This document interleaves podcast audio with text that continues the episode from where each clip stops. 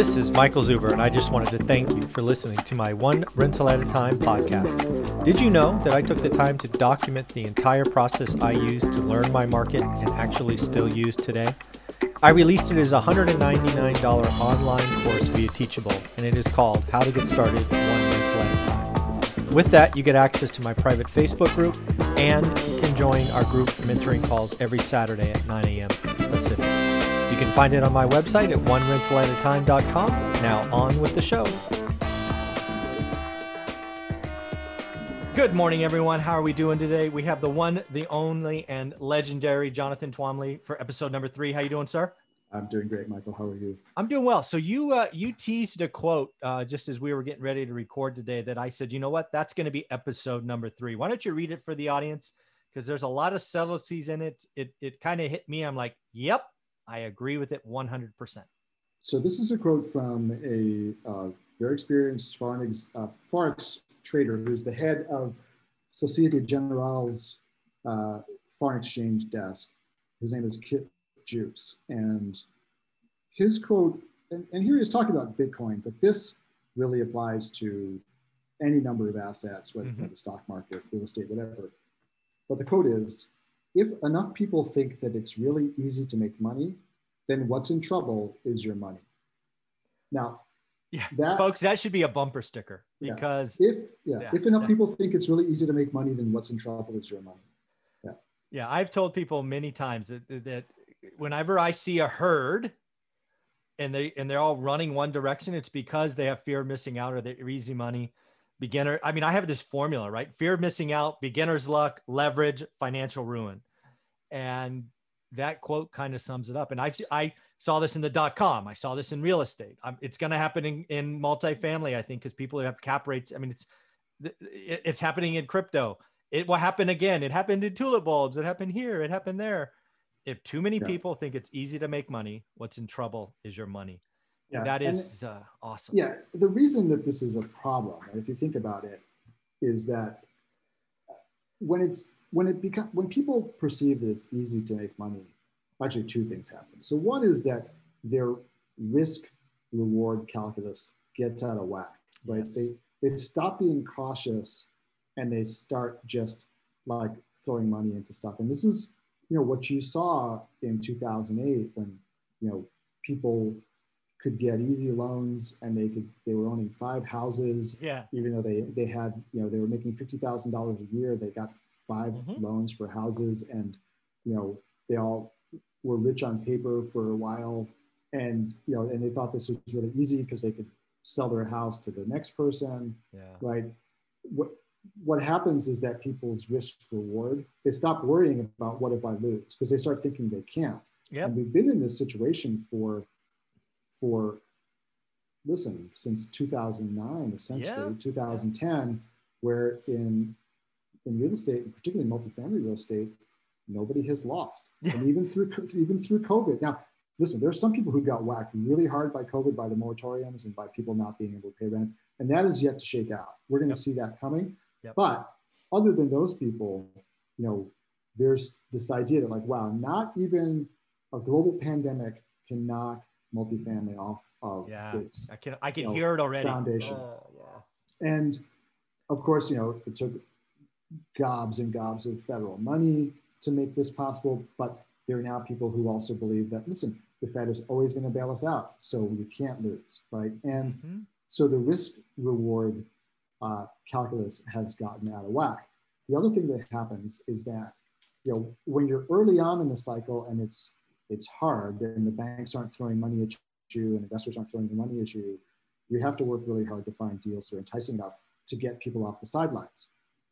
Right now, so that takes a lot of work, right? And as you're going up the cycle, it still takes a lot of work to find good deals that make sense, that are going to make money, that have the right risk adjusted return, getting them for the right price. You know, there's a lot of work that goes into this, a lot of analysis. But what happens is when the when the market momentum gets really turned on like it is now, you frankly you don't need to do any of that. You can just buy something mm-hmm. and know that you can flip it to somebody else if it's not working because it's easy because everybody wants these deals because they're all convinced it's easy, right? Yeah. So and that is where bubbles come from. Now, that's the second part of that quote. Your money, you know, what's in trouble is your money. Yeah. Means that basically, like your money is now in a much weaker position. It is much more likely to be lost because it is now part of this inflated bubble. But unless you've got cash that's on the sidelines, any money that's invested into these assets is now basically at risk. Well, right? that's so, that's where I think a lot of people get in trouble is because I think you're right. It's the risk reward profile. But what I have seen from people, and and again, I go back to the dot com crash, crash, and I experienced it and been very clear. I lost a lot of money people come in and they're like, hey, it, it, seems it seems interesting. People are making money. I'll give it a shot. I will invest what I can afford to lose. That's how it mm-hmm. starts. And as the mania builds, those people win, right? They have mm-hmm. what I mm-hmm. call beginner's luck, and and they might win spectacularly. And at some point, they're gonna. I actually wrote down the formula, right? Fear of missing out leads to beginner's luck.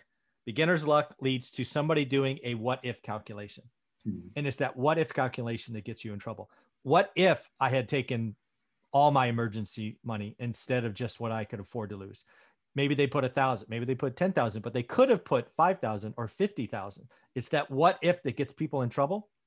And then, oh my God, if they win again, then financial ruin is right around the corner because then what they do is they take, you know, they like just invested their emergency fund, which nobody should do, but they did, and they won.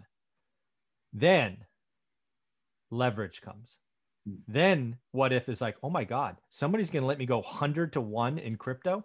I can't believe idiots are going 100 to 1 in a, in a yeah. speculative asset. And that's why last Wednesday, 832 accounts, with the largest one being $65 million, was taken to zero because you're going on leverage.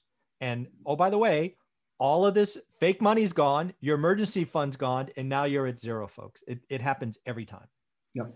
And leverage is where the risk is. Like leverage yes. is it accelerates your returns when things are going well, but it accelerates your losses when things are going badly. Oh, and you know out. that's that's why you know if you buy you know say real estate is, is a good investment in the sense that it rarely goes to zero. Right? If yeah. you buy an asset, uh, it's very unlikely that your building is going to go to zero. However, if you have leverage on the asset, your equity can go to zero. Absolutely. Right? quickly. If you're quickly, yeah. If you're if you're if you're even applying what's considered conservative leverage of 75%, you your property can lose 25% of its value very quickly. Right. And yeah. now if you don't have to refinance and you don't have to sell, you can usually ride that out. But the problem is for the people who have bad timing, right? And they are now underwater when they have to refinance. And that is that is a bad, bad situation to be in. And it's and the, the higher the prices go, and then you know, the the more that uh, you know, the more risky it gets yep. for you. I actually used to do a whole presentation on this. I had these graphics prepared basically to kind of track investor psychology. Yeah. And it's, you know, the the returns are best when the average person thinks it's a bad time to invest. So totally what happens is, and then as, what happens is, what like you were describing with like an individual person investing more and more and more.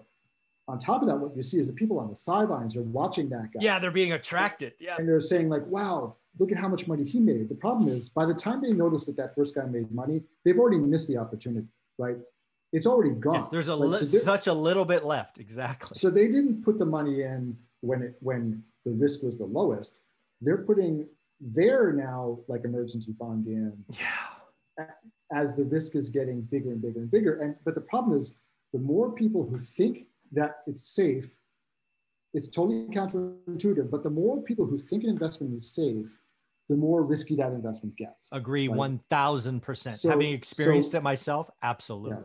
Yeah. It is, is so, and just think about it, what, what the cycle looks like, right? And, you, mm-hmm. and the cycle, what the upswing of the cycle is caused by more and more people jumping in. The top of the cycle is when that last person has jumped in.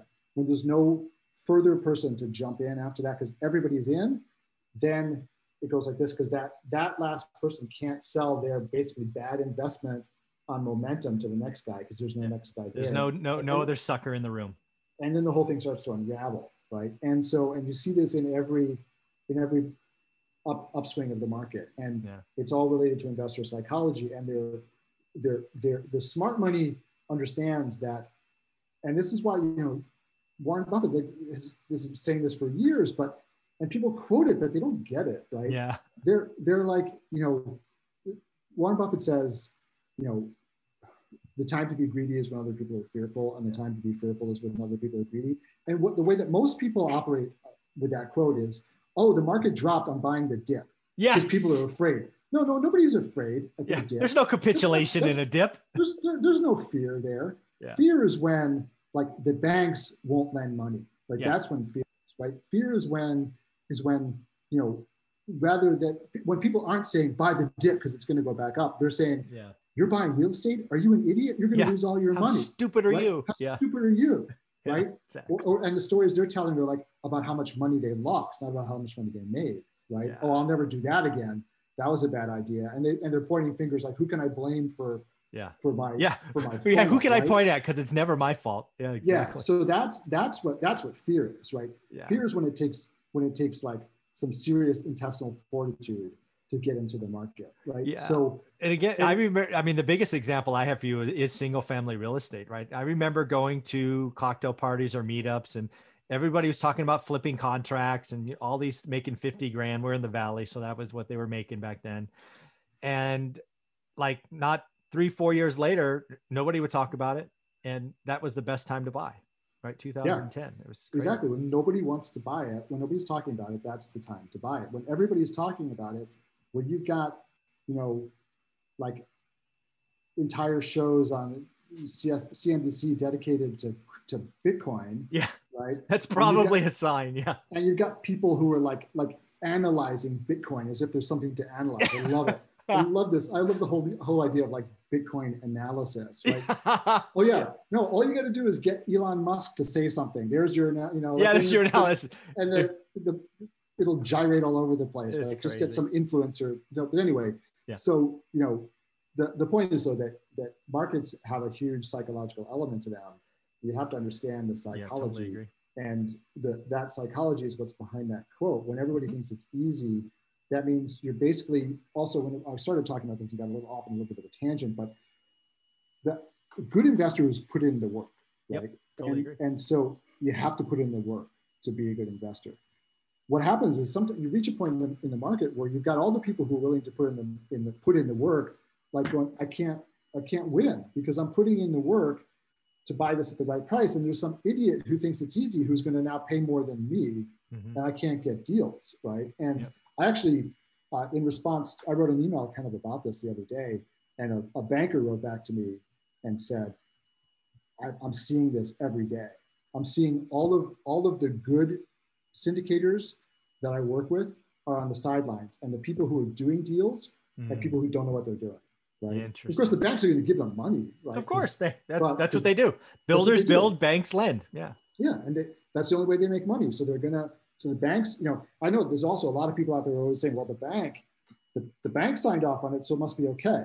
No, the banks are made up of the same people with the same FOMO and the Yeah. same momentum, and they and and and they can. And the thing is that banker mentality is always CYA, right? So when if things are going well, and they lend, and then it blows up, they're like, "Was it my fault? Things were going great."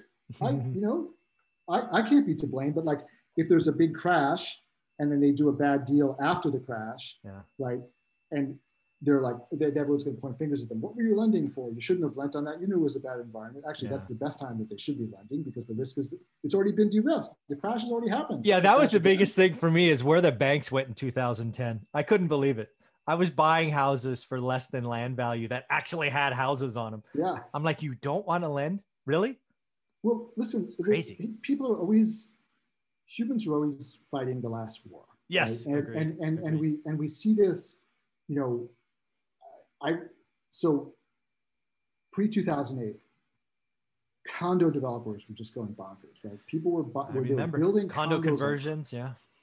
condo was like crazy right Mhm. then the crash happens and what happens because they couldn't sell those condos they Mhm. all went into rentals Yeah. so you know so for the last you know 10 years they've barely been building condos at all it's all been rentals but guess what now there's a there's going to be a glut of rentals on the market Mhm. right and what about those few guys who we're still building condos. I talked to one of them yesterday, a developer in Boston.